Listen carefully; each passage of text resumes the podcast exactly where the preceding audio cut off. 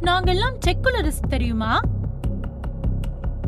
பள்ளிக்கும் A R ரஹ்மானின் மதசார்பின்மை மதசார்பற்ற போர்வையில சுத்துற ஏ ஆர் ரஹ்மானோட கூட்டு மறுபடியும் ஒரு தடவை வெளிப்பட்டிருக்கு.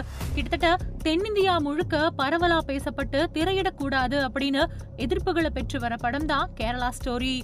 ட்ரெய்லர் ரிலீஸ் ஆனதுல இருந்தே பல்வேறு சர்ச்சைகளை தன்னோடு சுமந்துட்டு வந்து அதுக்கப்புறமா பலத்த போலீஸ் பாதுகாப்போட திரையரங்கங்கள்ல வெளியிடப்பட்டாலும் இன்னைக்கும் அங்கங்கே அதுக்கான பல சர்ச்சைகள் வெடிச்சுக்கிட்டே தான் இருக்கு.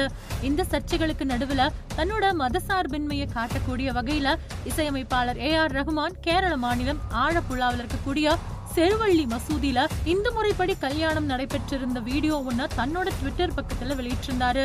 அது மட்டும் இல்லாம அந்த வீடியோவோட மனித குலத்தின் மீதான அன்பு நிபந்தனையற்றதாக இருக்க வேண்டும் அப்படின்னு தன்னோட கருத்தை வேற பதிவிட்டு தான் ஒரு மதசார்பற்றவர் அப்படின்னு காட்டிக்க ஏ ஆர் ரஹ்மான் முயற்சி பண்ணிருக்காரு ஆனா இப்போ மதசார்பின்மை சமத்துவம் பேசுற ஏ ஆர் ரஹ்மான் இதுக்கு முன்னாடி மூணு சம்பவங்கள்ல இந்து மதத்தை மட்டும் ஒதுக்கும்படியான நிகழ்வுகளை நடத்தினதா பல தகவல்கள் தெரிவிக்குது. முதல் நிகழ்வு பிறைசூடன் பல தமிழ் பாடல்களுக்கு வரிகள் எழுதின புகழ்பெற்ற விருது பெற்ற தமிழ் கவிஞர்.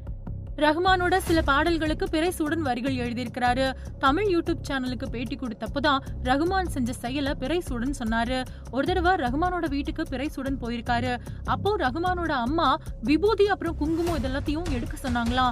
ஏன் அப்படின்னா இந்த நேரத்துல ரகுமான் ஏற்கனவே குடும்பத்தோட இஸ்லாம் மதத்துக்கு மாறி இருந்தாரு ஆனா ரகுமானோட அம்மா சொன்னதுக்கு பிறைசூடன் கேட்காம சின்ன வயசுல இருந்தே தன்னோட நெற்றியில இருக்கக்கூடிய இந்து மத அடையாளமான விபூதியை நான் வச்சிருக்கேன். என்னால அழிக்க முடியாது அப்படின்னு சொல்லியிருக்காரு. இப்படிப்பட்டதுதான் ஏ ஆர் ரஹ்மான் வீட்டோட மத சார்பின்மை.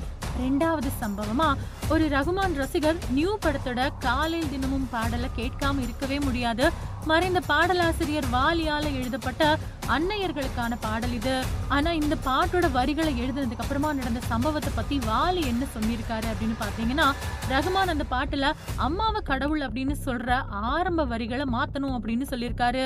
வாலி எழுதின ஆரம்ப வரிகள் காலையில் தினமும் கண் விழித்தால் நான் கைதொழும் தெய்வம் அம்மா அப்படின்னு எழுதி படப்பிடிப்பு முடிச்சிட்டாங்க.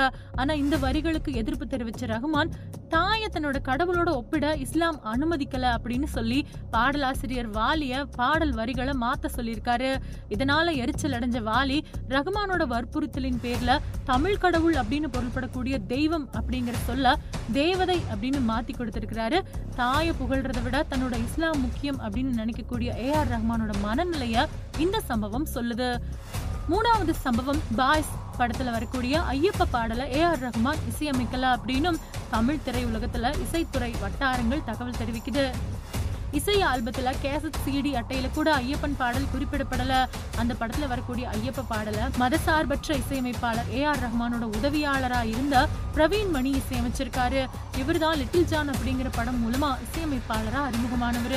ஏ ஆர் ரஹ்மான் தான் ஐயப்ப பாடலை இசையமைச்சா இஸ்லாமிய நம்பிக்கைக்கு முரணானதா இருக்கும் அப்படின்னு சொல்லி இசையமைப்பாளர் பிரவீன் மணியை இசையமைக்க சொல்லியிருக்கிறாரு. ஆனா அதே ரஹ்மான் தான் மின்சார கனவு படத்துல இயேசுவை வணங்கக்கூடிய அன்பென்ற மழையிலே பாடலுக்கு மியூசிக் போட்டாரு. அப்படிங்கறதும் இங்க நம்ம பார்க்க வேண்டியது. இப்படி பல சம்பவங்கள் மற்ற மதத்தோட நம்பிக்கைகளை விட தன் மதத்தின் நம்பிக்கையே சிறந்தது அப்படின்னு சொல்லக்கூடிய ஏ ஆர் ரஹ்மான் தான் இப்போ கேரளா ஸ்டோரி படத்துக்கு மதங்களை தாண்டி மனிதர்கள் அப்படின்னு சொல்றாரு. இது வேடிக்கையா இருக்கு அப்படின்னு ரசிகர்கள் சொல்றாங்க.